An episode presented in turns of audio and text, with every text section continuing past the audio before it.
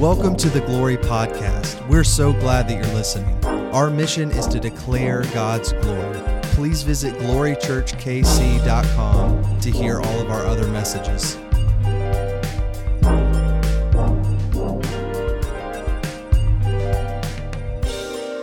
I have a verse for you right up top.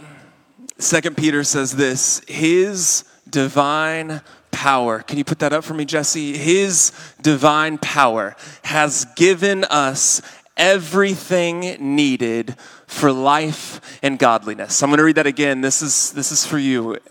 God's divine power has given you everything needed for life and godliness through the knowledge of him who has called us by his own glory and goodness. What this means is literally at my disposal as a son of the Most High is the power to do everything needed for life to the fullness and godliness.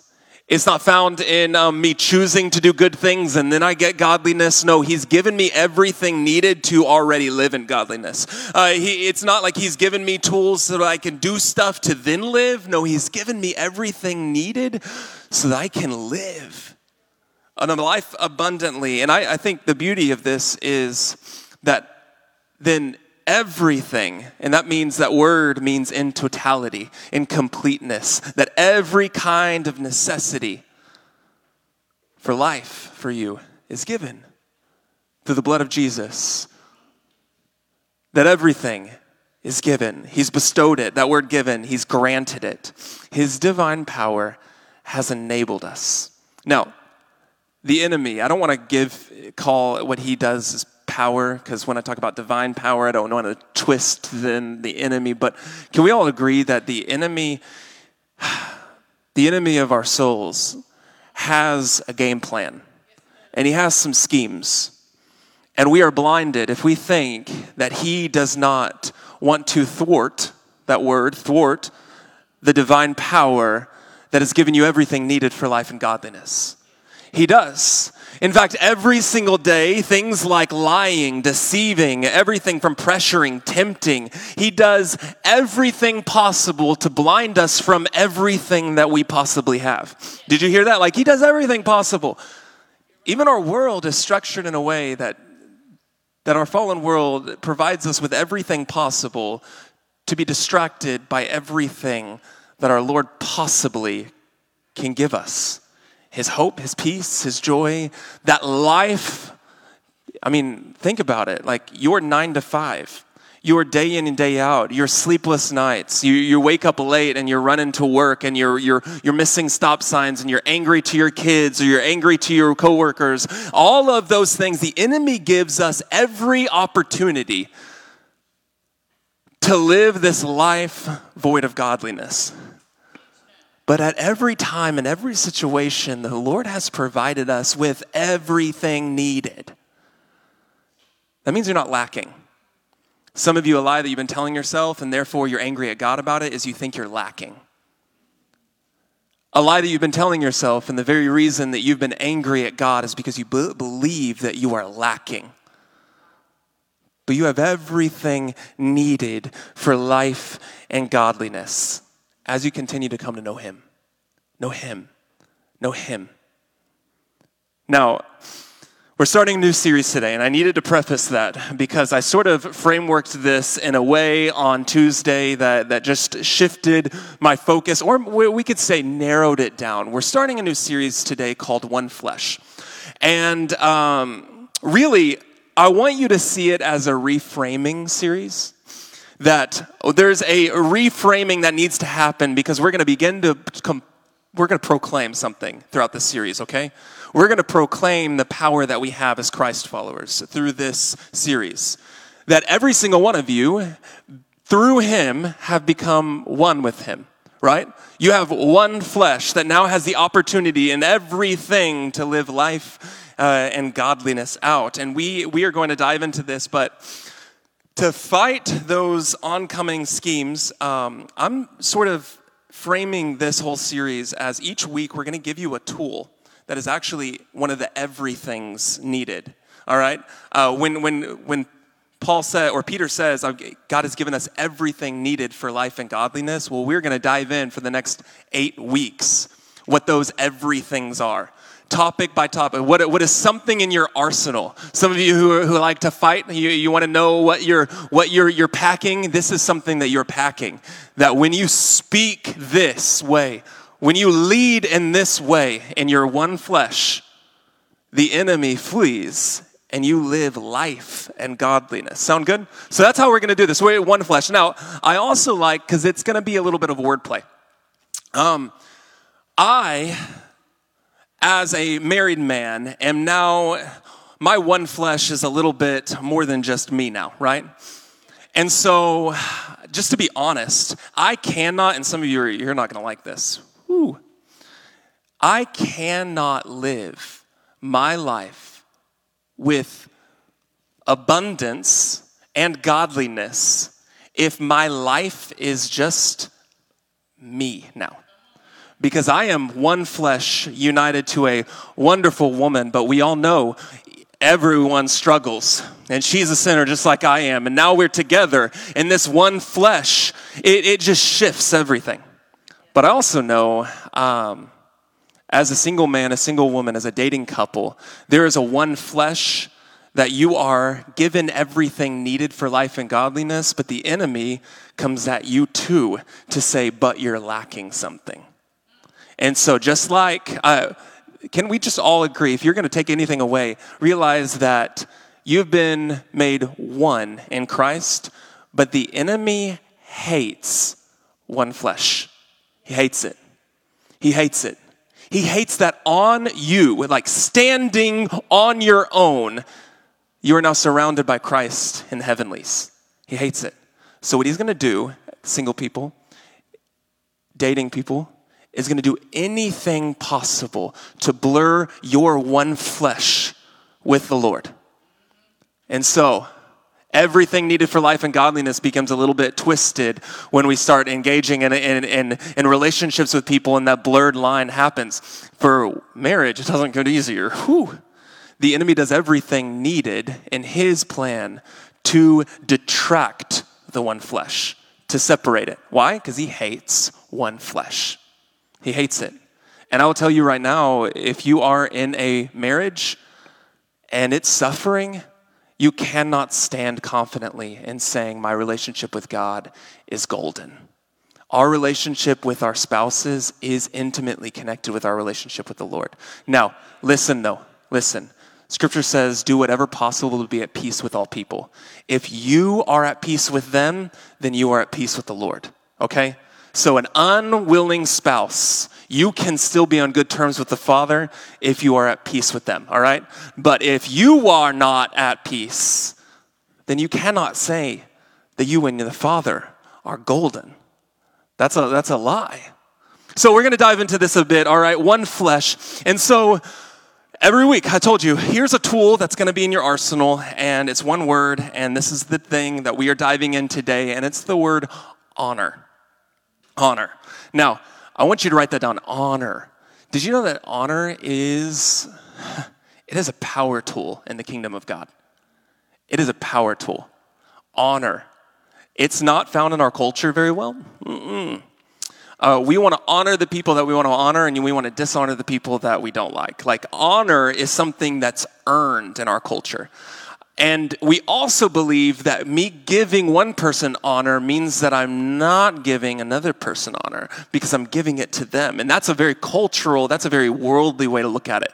No, the world says that, and the Lord says, no, honor all people. It is a powerful thing. Can I tell you though, where honor is lacking in our relationships as being a one flesh, whether it's you and the Lord, one flesh, or you and your spouse, one flesh. Where honor is lacking, godliness is lacking. Where honor is lacking, godliness is lacking. And we have to claim honor. In fact, the enemy flees when we honor. He really does. You want to see something powerful? Choose to honor. And you're like, well, what does that mean? Good. You're sitting here with me. We, are going to learn together. What is honor? And I'm excited, though. The opposite, though, dishonor. To be disrespected, to be devalued, to be degraded. Can we all just when a child is devalued, degraded, when a woman is devalued, degraded, when a spouse is devalued, degraded. Can we all agree on how stripping that feels? When a child is devalued and degraded, how stripping that feels. Dishonor is powerful in the enemy's hands. Honor, he can't even be around. Honor is beautiful. The act itself uh, of dishonor promotes the opposite of life to the fullness. It literally promotes the opposite, but honor is that power tool. So, Romans 12, 9 through 10, two verses. I don't think to date I have only spoken on two verses. So, this is going to be fun.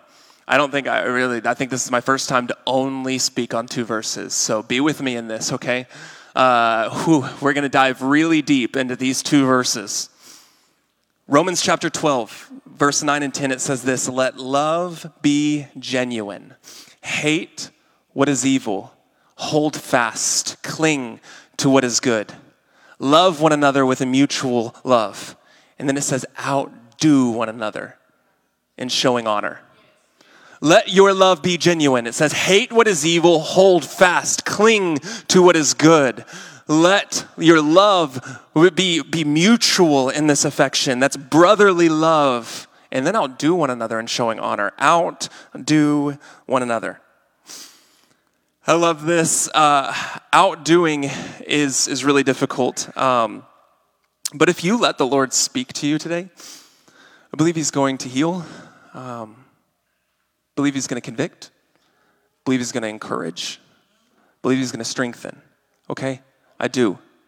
We're going to literally, this, this is going to stay up the whole time. My notes this morning, all of my points will come on the bottom half because this is going to be the scripture. We are going to be diving in. It says, Love, let love be genuine, hate what is evil, hold fast to what is good. I will tell you right now, when it comes to honor, those three things are not just um, a prerequisite, that is literally what it looks like to honor. And, and I, I love what he's doing in this because uh, he, in a second, he'll say, honor, outdo it. And that word outdo is to show with great eagerness. Uh, others of you who love this word, uh, it, it, means to put it above anything else, outdo one another in showing honor. And then this word honor is fun one. It means to greatly value someone. Another way that the Greeks would use it uh, is is to count the price of something. That literally, when you are going to honor something, you will count the price, the value of it. And it's this, this, this imposed assumption that it is of great price. You honor. It's implying that it's huge. It's just as Paul tells to the letter, like in Philippians, when he says, like, uh, do nothing out of selfish ambition or vain conceit, but rather in humility value others as greater than yourself. You know that passage? Where then it says, have the same attitude of mind as Christ Jesus? Or when Paul says value others above yourself, that word is hyper echo, meaning uh, that word echo means to be, and you're literally considering them as being greater, surpassing everything. Paul says, honor, place everyone on this high esteem. Now, the world would say, if I put everyone on a high esteem, then I'm low. And that just is not the gospel. And so we're going to dive into this because the world is so messy when it comes to this kind of honor and then dishonor. But if we're going to have an honor that is with eagerness, I will tell you we are going to need to genuinely love, hate what is evil, hold fast to what is good.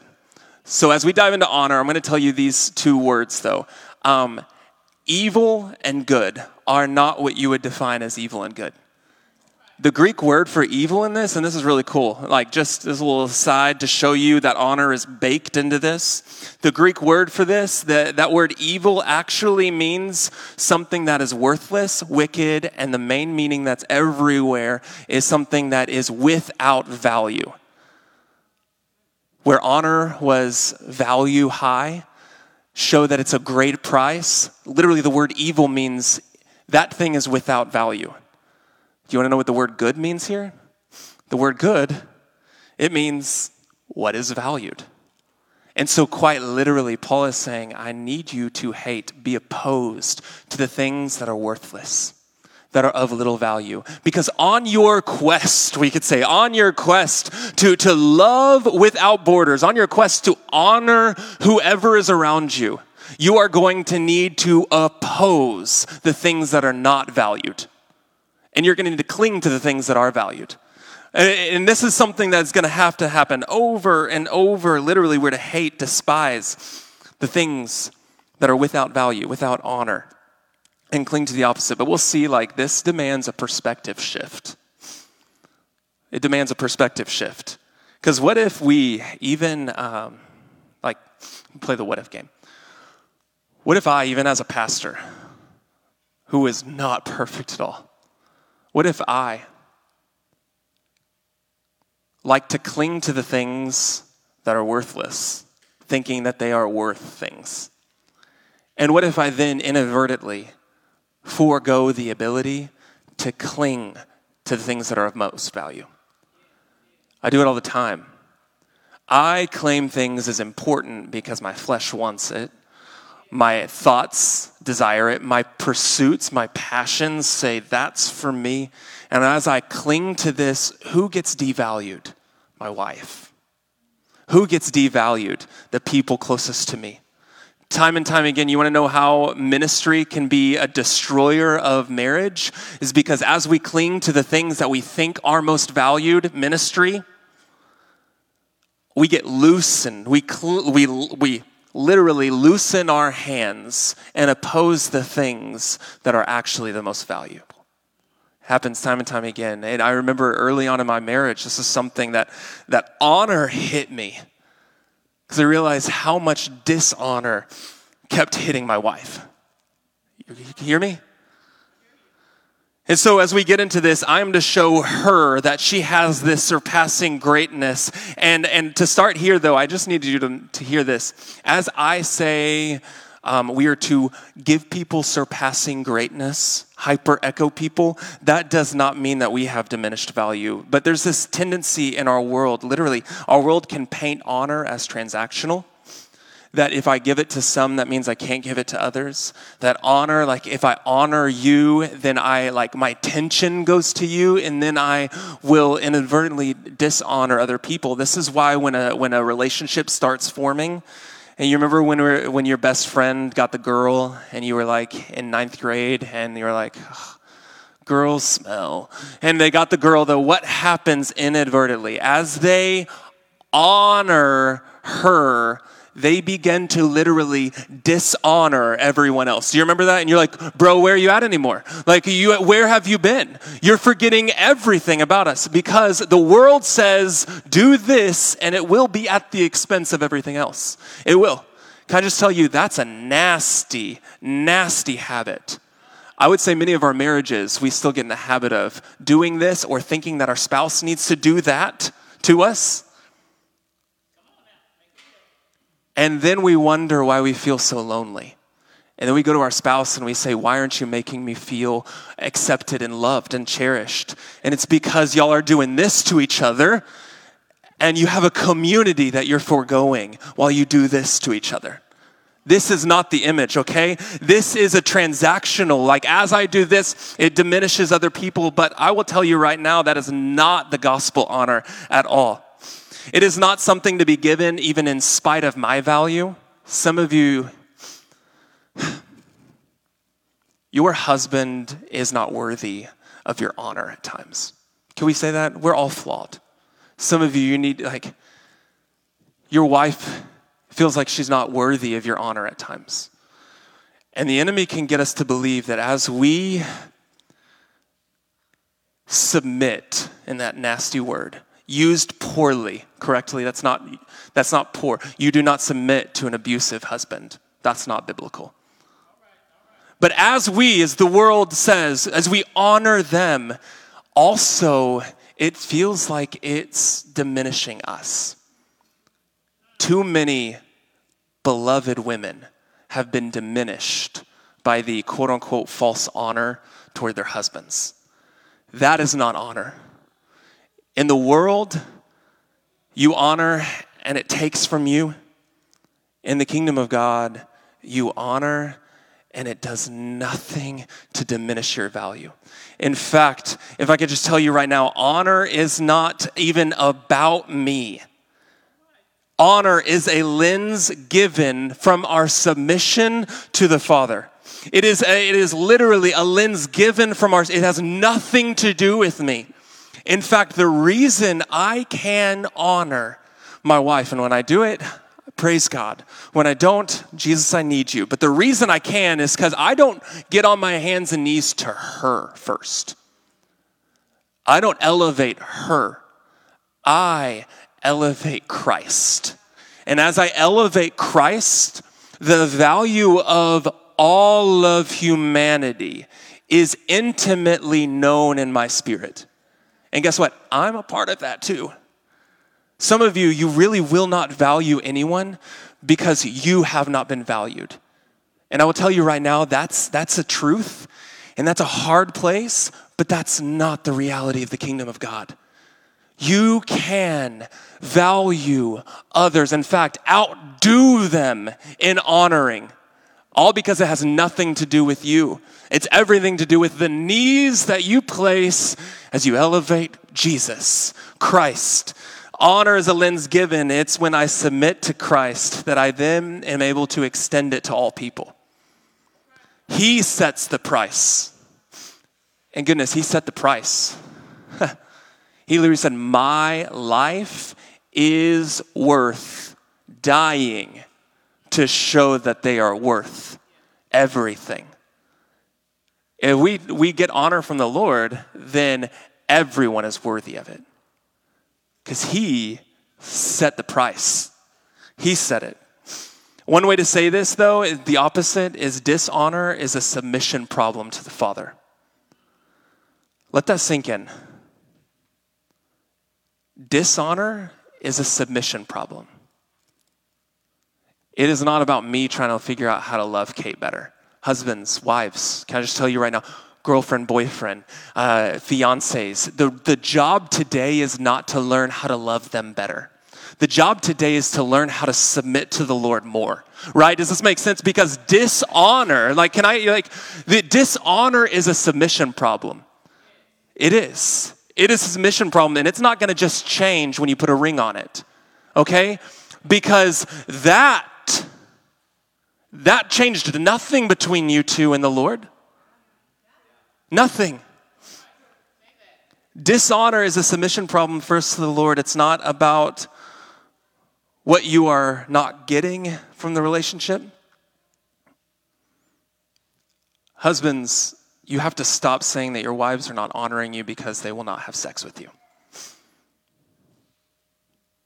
You have to stop saying that she is not honoring you because it's not about you. Even sex is not about you. It's not. Dishonor is a submission problem. So you want to experience the genuine love? Fall on your knees a couple times, okay? For real. My pastor used to tell us that sex starts in the kitchen. Do you remember that? Uh, like, it starts in the kitchen. But honestly, like, I have actually learned even greater, like, intimacy in my marriage starts on my knees. And intimacy is way more than sex. And we'll talk about that. It starts on my knees. It starts on my knees. It starts in submission. It starts in submission. Oh, we'll get it a little further though. It's not about what you feel is missing in your relationship. It's about submitting to the Lord. Girls, men, women, I'll just tell you right now if your boyfriend or girlfriend is consistently devaluing, devaluing you, if your fiance, and I'm just going to read what I wrote, if she dishonors you, it is not about you. It isn't. It's not even about them. If they are dishonoring you, it's not going to change by you doing more for them. If they're dishonoring you, it's not going to be about you giving them what they want If they're dishonoring you, it's not about you sticking in it. All right? It's a submission problem. If there's dishonor, there's submission problem. But we can also bet, and this is where I need us to all see clearly with a sound mind. If there's a submission problem to the Father and they're dishonoring you, if I'm dishonoring Kate, then I'm dishonoring the Lord, and without a doubt, I'm dishonoring myself. And so it flows cyclically. And it's a, it's a difficulty with it. And not only that, I would like to call something this it feels like a dishonor loop. A dishonor loop because it's not even just about you anymore because I'm also dishonoring me and I'm dishonoring my authority and I'm dishonoring my time and I'm dishonoring my Lord. And then it's just like this constant thing in our, our marriage or our relationship is just not getting better. And we keep praying, but I can't get over these habits and these things. But I will tell you right now, when I get that lens out of line, we end up flipping these two words.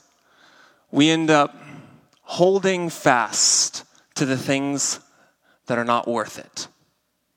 When your life gets crazy, men, how often have you held fast to your job because you felt like it was the only thing going good? And as you've held fast to things that are not worth it, money, pursuit of whatever your plan, as you've held fast, you have accidentally and some intentionally let go of what is of great value. It happens to me all the time. As we get into this dishonor loop, we begin to fixate and cling the things that are worthless. And, and, and begin, I begin clinging to selfish ambition, or you begin clinging to, to wrath, or you begin clinging to your lust, or I begin clinging to my trauma. And as I do this, and, and we do this, we intentionally or unintentionally start devaluing the people who are of great value, or just people in general, right? It's not because, though, I just need to say this. It's not because you're worthless that you've been devalued. It's not. When you were devalued in that past relationship, when you were devalued as a child, when you were devalued, it was, it's not because you're worthless. It's because that individual had a submission problem. And so they wanted you to, submit. They had a submission problem. It's not even about you. And I'm sorry, beloved, if I can speak anything to you right now, your value is not claimed or gained by an individual. It is claimed and gained by Jesus Christ. And I just like need to speak that over you. It is it is claimed and gained by Christ in his blood. And so it is only when and I'll tell you like when I feel my honor is fading, when I feel like I am being overwhelmed because Kate, and we're not perfect, but when I feel overwhelmed because I feel like she has devalued me, what do I do? We fall to our knees. Because the way to fix the submission problem is to submit. And I don't submit to Kate first, but it says submit to one another, Ephesians, out of your submission, your reverence to the Lord first. And so that has to happen first. And so I fall to my knees, Jesus, I need you. I need you. This, I need you. Because I'm in this dishonor loop and I'm being like, I'm, I'm claiming my, my value in what she says or doesn't say. Like I'm claiming my, my value in what she is doing and isn't doing for me. I'm claiming my value in that. We do that in relationships, right? Am I the only one? No, we do that. Yeah, yeah, yeah. So on your knees, I claim my value in your cross in your resurrection. I claim my value. Another way that we could say this, um, church, is that honor is a heart posture. It is. It's one founded on our knees. It is not given through action. Honor is not given through action. Can I tell you, long before an action is made, honor either is or it isn't. Did you hear me? Long before the action is made, honor either is or it isn't. Some of you thought when you were dating, do you remember any other spouses do this? Like you're like, you get stuck in this rhythm. I remember Kate and I, we used to just be so romantic when we were dating. It was just, it, things just seemed to be easier. Can we just be all honest? Like it wasn't that things were easier, it was just easier to do a facelift on our honor problem right? Like it was just easier to, to pretend that we were really honoring each other because we didn't really know what it meant. And it was easier because we could go home and no one could see our ugliness. But now they see it. Now they hear it. Now they feel it. Now they're one with it. Ugh. But he says, let honor be outdone. Outdo it. I'll tell you though, it's a heart posture and it extends then to our thoughts. It extends to your thoughts about yourself. It extends to your thoughts about them, your plans. Honors a heart posture. If you catch yourself planning something dishonorable, stop it then. Because honor is not an action, it's a heart posture. If you, pl- if you are planning something that is not valuing other people, if you're planning something that is overly valuing your ideas, submit. We have to catch this because if we do not, like, things will keep happening. And I will tell you, if it's not intentionally grown honor, then the opposite will fester dishonor. It will. Kind acts or romantic gestures, they are not always like a, dis, uh, a display of sure honor. They're not. Sometimes a kind gesture, men, is because we are hoping to get something from it. That's dishonorable. That's dishonorable. If we are doing something to get something from it, dishonor. If we are doing something because Christ is worth it, honor.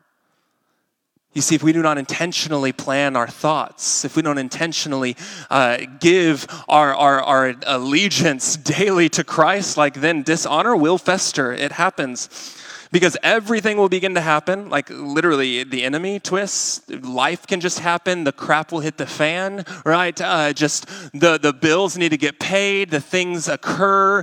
She does something that you were not expecting. He does something that you were not planning for, and then instantly, what is the first thing that goes out the, the window? Honor. It really is.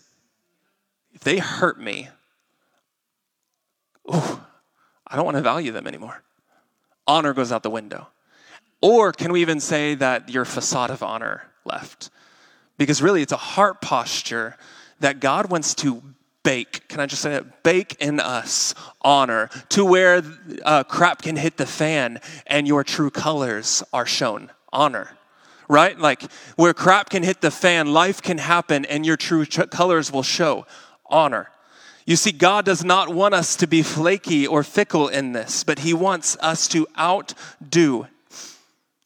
Because when life happens, it will show itself. When you, as a single woman, get lonely or anxious or broken up with again, that addiction to the drink or to porn, it will come creeping back in dishonor to your own body or dishonor to another will always come in a place of pain if we do not substitute that for the surrender to the Lord. It will always come. I mean, goodness. Or when you shut off everyone else from your life, can we all agree that, like, we can get into that habit? When life hits the fan, we begin to shut everyone else off. Can we see that that is dishonor? It is literally elevating ourselves and devaluing all the people around us that Christ has said, I've given you a kingdom because the gates of hell cannot prevail against you. That's what he said, right? Against you? No, he said against the kingdom. We got to be in it. We got to live in it, honor. But I will tell you also, like, uh, when sex is used in marriage as a selfish fix, a duty, a manipulation tactic, honors out the roof. When it's done because you feel like you should, honor goes out of the roof. Out the roof, out the window, same thing. Um, men who think that since we are men, we lead our family. A decision made by you that does not take into account her is dishonor. You are one flesh, one flesh a decision made by you that does not take into account her is dishonorable to her. She is one flesh. She is a part of you. You're not even then think you're being double-minded. You're not even thinking with your full brain because she is now attached to that, right? You're one flesh. It's dishonorable. I like, and I'm saying this all from like, whew, I'm speaking out of, right, like I can say, I'm speaking out of experience. It's not because she's angry woman that she gets mad when we make decisions without her. It's because she's a hurt and devalued woman. Or the opposite, women stop making decisions without talking to the spouse. Stop. Or when boundaries are crossed, as we have passions as an unmarried couple, it goes out the window. It goes out the window. Why? Because Paul says, let your love be genuine. Let your love be genuine. Sometimes, you know, like the love language thing? Uh, I'm going to just have a little bit of spiel on it, but then we're going to be done. Um, let your love be genuine. This word genuine is beautiful. It means sincere. It means as it should be. That love is agape love, which means it doesn't come from you. It's an unconditional love from the Father. So if you're going to let your love be genuine and sincere, it's going to not need to be your love. Whose love is it going to need to be? his love, right? Are we with me? So, the issue though, why is it dishonorable for you to do what you want when you want? Why is it dishonorable? Because, listen, it's dishonorable because if it's left to me, love will always be defined through my lens. And when it's defined through my lens, it is not sincere agape love. It's defined through my lackings, my fears, sometimes my inabilities. Some of you think you're all high and mighty. Can we just realize we're not good at seeing things?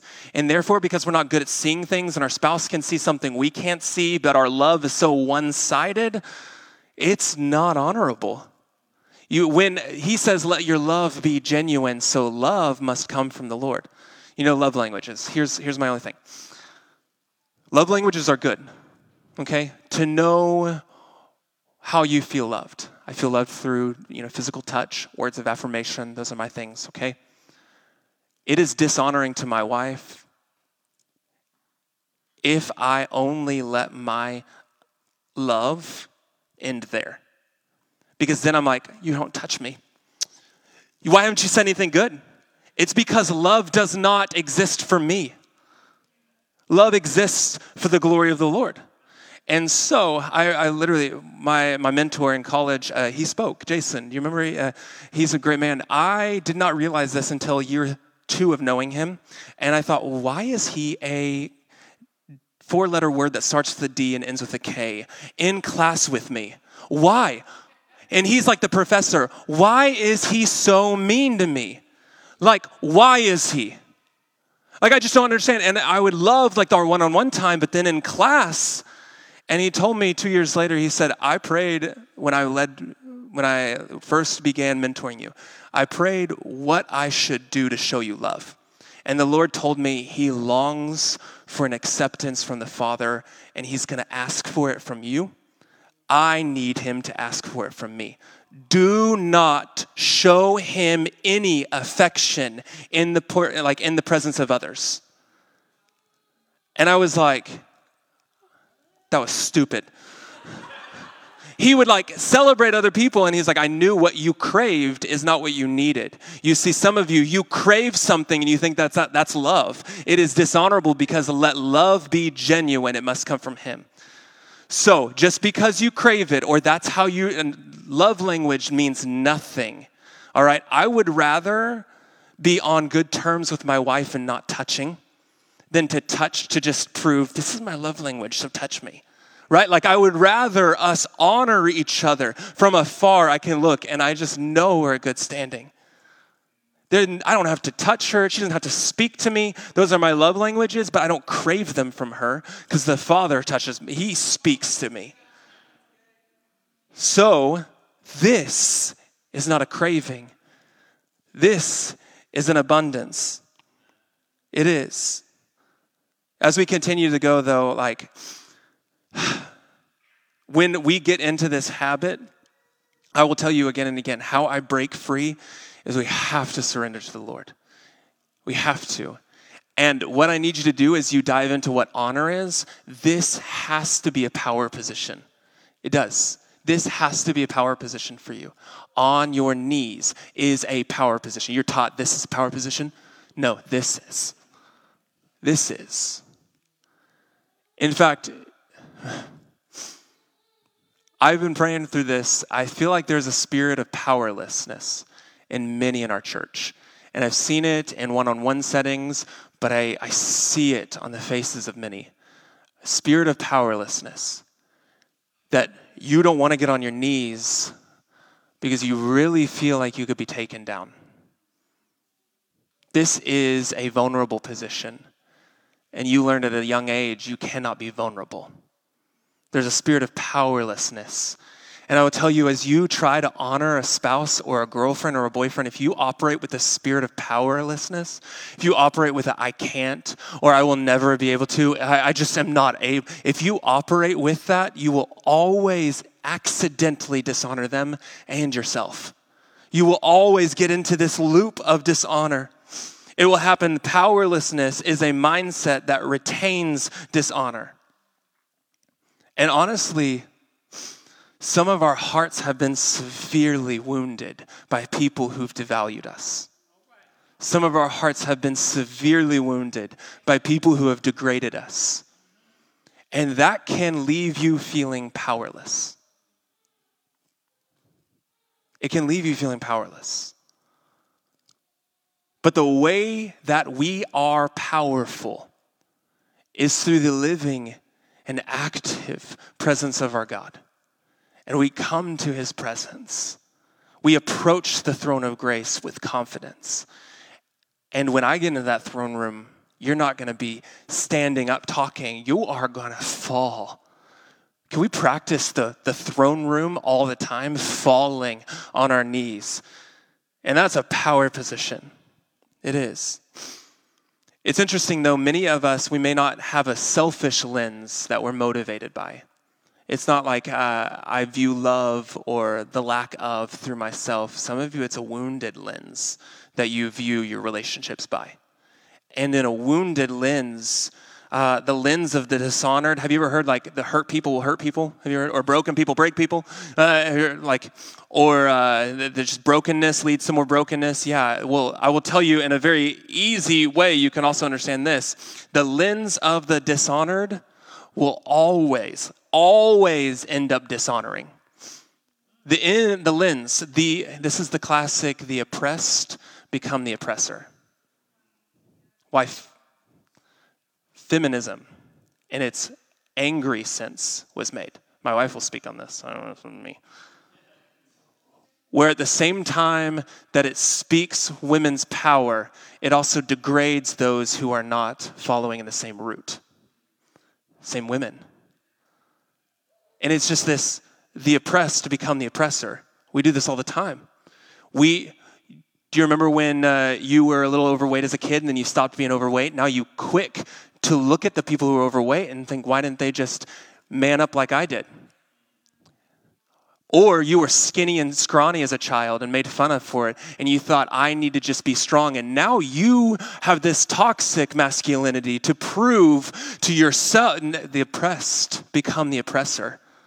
It is the dishonor. And so we have to say, Jesus, change me, or else, like it'll happen, like it'll keep happening. We will retaliate. And a couple, when I do like premarital counseling, which is a lot of fun. When I do couple counseling, um, we can call it like the dishonor dance. Like, they said something, they responded. They said something, they responded. And we get in this dishonor dance where sometimes the dishonor is fun. That's the dishonor. I will not even give you the time of day. I will put up all walls. I will stop speaking. I will clarify that you are worth nothing by my absence. Dishonor dance happens, and we have to stop it. In fact, uh, it's difficult because as we keep doing this, the one way to end it is one choosing to end it. Literally, it, that's all it is. Now, hear me. In my wife, like in my, my relationship with Kate, there might be seasons, there might be seasons where Kate was the one who had to end it first, in the dance first. Does that make sense? There are seasons also where I have had to end the dance first, which means we're not going to do this anymore. Now, hear me when I say this. It's not me giving in or her giving in or or it's not like any of that. It's us choosing to place Jesus above it. That is the point. And that teaches and speaks so much. When someone says, "No, we got to stop this." We are not being honorable to the Lord. Like he's not being glorified in this. Like this is a mess. Like this we I am not I'm I'm literally blaspheming him as I angrily taunt you or as we as we are passive aggressive. We we just got to stop. Like this is devaluing to the Lord like we have to. We must choose to oppose the worthless. This argument is worthless. This act is worthless. This place we're going is worthless these things that we are choosing to spend our money on that's causing us to fight, it's worthless. I will oppose what is worthless as we cling to what is good. You, you feeling me? Like you, I need, I am trying to give as many examples so that you can hear it in your own heart. These things are worthless as we cling to what is valuable, as we wait on what is valuable. Why? I want you to write, we are to always show honor from a place of abundance and not lacking or not scarcity. Always. Always. So on your knees, it may feel like you have nothing. Anyone remember the times like in your life, and I'm just going to keep going on my knees today, uh, where you're like, I have nothing. I have nothing, and you feel like you're lacking. Like that's when you actually have everything needed for life and godliness. And it's really interesting, though, when we go to relationships from a place of scarcity or lacking, we are very quick to dishonor. When you first say, You haven't given me any time, why aren't you responding back to my texts? Why aren't you doing this? This is lacking. Why, why aren't we touching? Why don't you touch me in public? Why, why, why? And we always talk about what is lacking from the thing. Well, if we just didn't do this, if, if we cut out this in our relationship, I would feel lacking. Or if this wasn't there, then I would, and we talk from things that are lacking. Dishonor happens as we talk from things that are lacking. Now, honor happens as we say, Kate, like, we're not doing very good. sorry, she's, she's stretching over there. I'm sorry. Uh, just embarrassed her. It honor happens as we assess things. I feel like we as a couple, love is lacking. I feel like like we as a couple, like prayer is lacking. And as we speak that is lacking, that's not dishonorable, but when you say you, something's lacking for you in this negative sense, now you can say there have been times when Kate's like, Greg, you haven't been home. And it's been hurtful. She's not dishonoring me in saying that. She's actually speaking what I have been doing of lacking. And so it, it works both ways, but we have to, we cannot be so black and white with this, okay? Uh, we are to always honor from a place of abundance. Dishonoring my wife when I try to lead from what is missing. Dishonoring those in our life when we try to li- live from what is lacking. We can expect things. We want what we want from them. We feel like we need things. We deserve things from them. But God gives us everything we need. And sometimes our pain, though, feels us lacking. That powerless, I'm lacking. When you're powerless, don't make any decisions. When you feel powerless, don't make any decisions. In fact, I have an awesome couple uh, that I have been hanging out with, and just the idea of just voicing "I feel powerless" came out, and I love this. These two, um, and just the the voice of of like "I feel powerless" right now. I'm going to own the fact that I feel that I'm going to call out the enemy's schemes and making me feel this way. I feel powerless right now. Now it's not true. It's not genuine. I'm not going to act from my powerlessness. I'm not going to. Th- I'm not going to dwell in it. I'm going to let it out. And then whatever happens, happens. Maybe prayer, I don't know. Maybe uh, like comfort, I don't know, whatever. I feel powers owning that, speaking that into your relationships.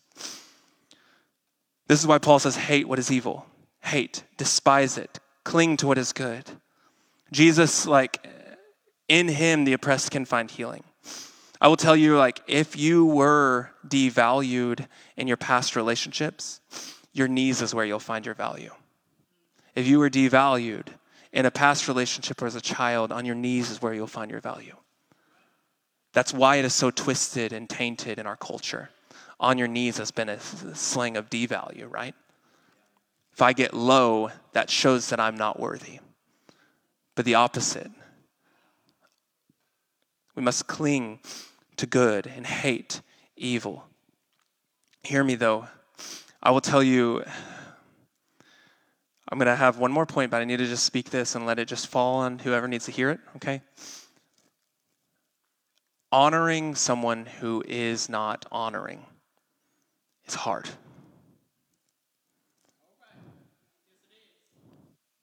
And trying to value someone who is not just not honoring, but degrading, abusive. That is, as Paul says, that gives the door an opportunity for you to step out of their authority because they have they have lost their ability to have authority over your body as a spouse. This is why now again, we don't make decisions in the moment because we're devalued.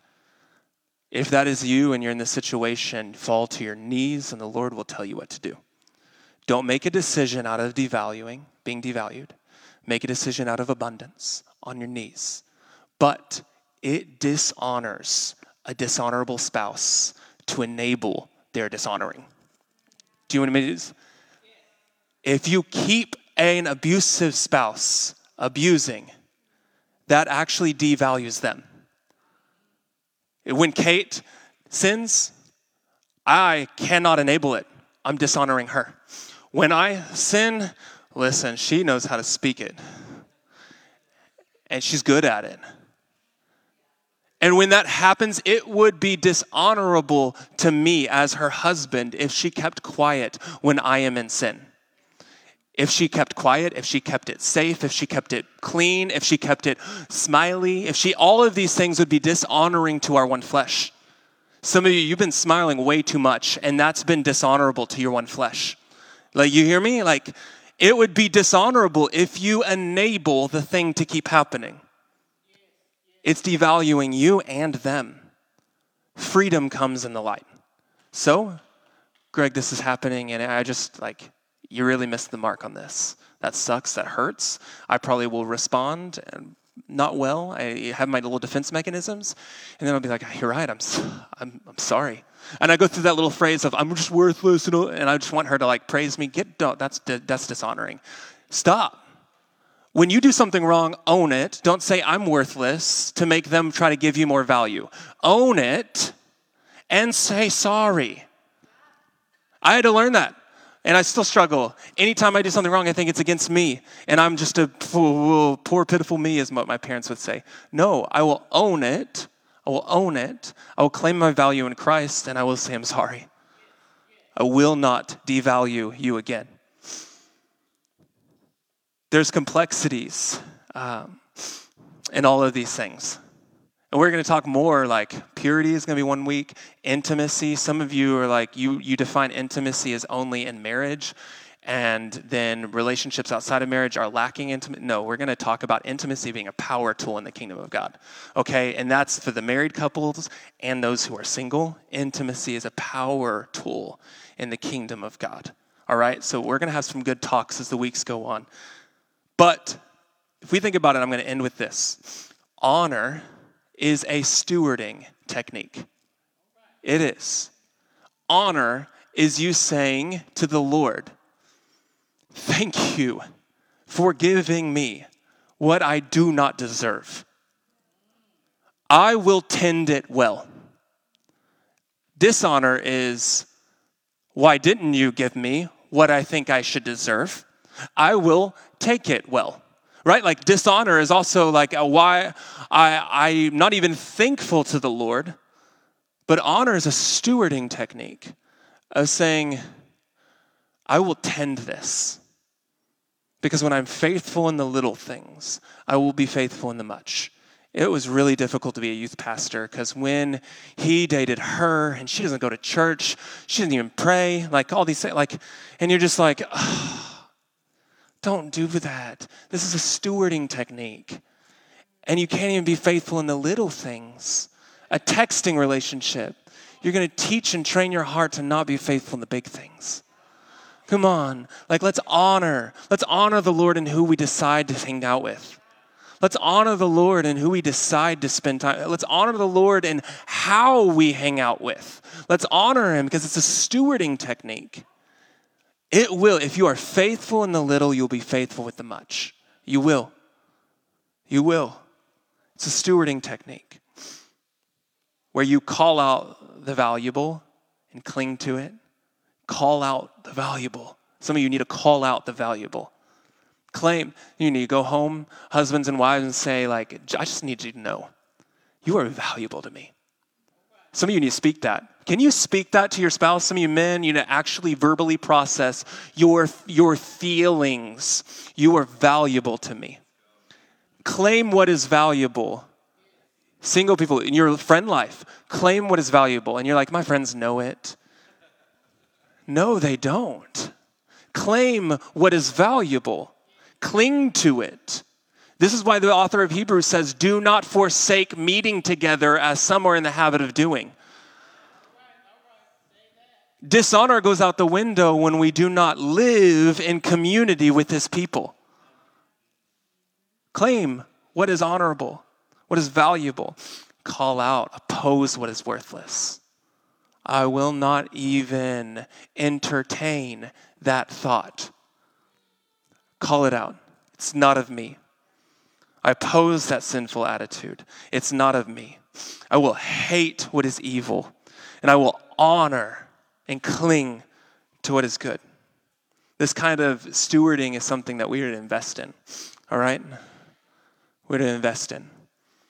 And so, as we just like, I literally have my notes, end this somehow. Jesse sees it. end it somehow. So, locked my, my iPad, we're ending it somehow, okay? What I really want us to do though is close your eyes. All right? Let's close our eyes. Maybe you want to actually take the posture on your knees. Maybe you want a heart posture on your knees. Maybe you want to open your hands and that's you you surrendering. Whatever it is, I encourage you take the posture of submission right now to the Lord. Like, and I, I mean it. Those of you who know you need to get on your knees, get on your knees. All right, push the chair up in front of you so you have more space. All right, get on your knees. And as we are on our knees, I'm all get on my knees. I got it. Maybe your hands are lifted. Others of you, if you want to look at me, I think some of the most like open and vulnerable positions are when your arms are spread out like this. Maybe this is what you want to do.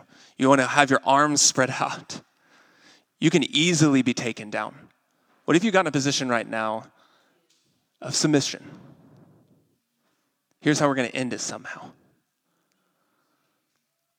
Jesus on our knees, in our surrender. We need you. Lord, I am sorry for believing the lie that I'm powerless to my sins. I am sorry for believing the lie that I'm powerless. Jesus, I admit that I devalue, I degrade, and not even not in my actions always, but in my thoughts. We surrender to the fact that, that we do not love genuinely. We give people what we think they want. We give broken people what they claim they need. That's not honoring correctly. We force what we want. I will manipulate to get what I think I need. But on my knees, Jesus, I just need you.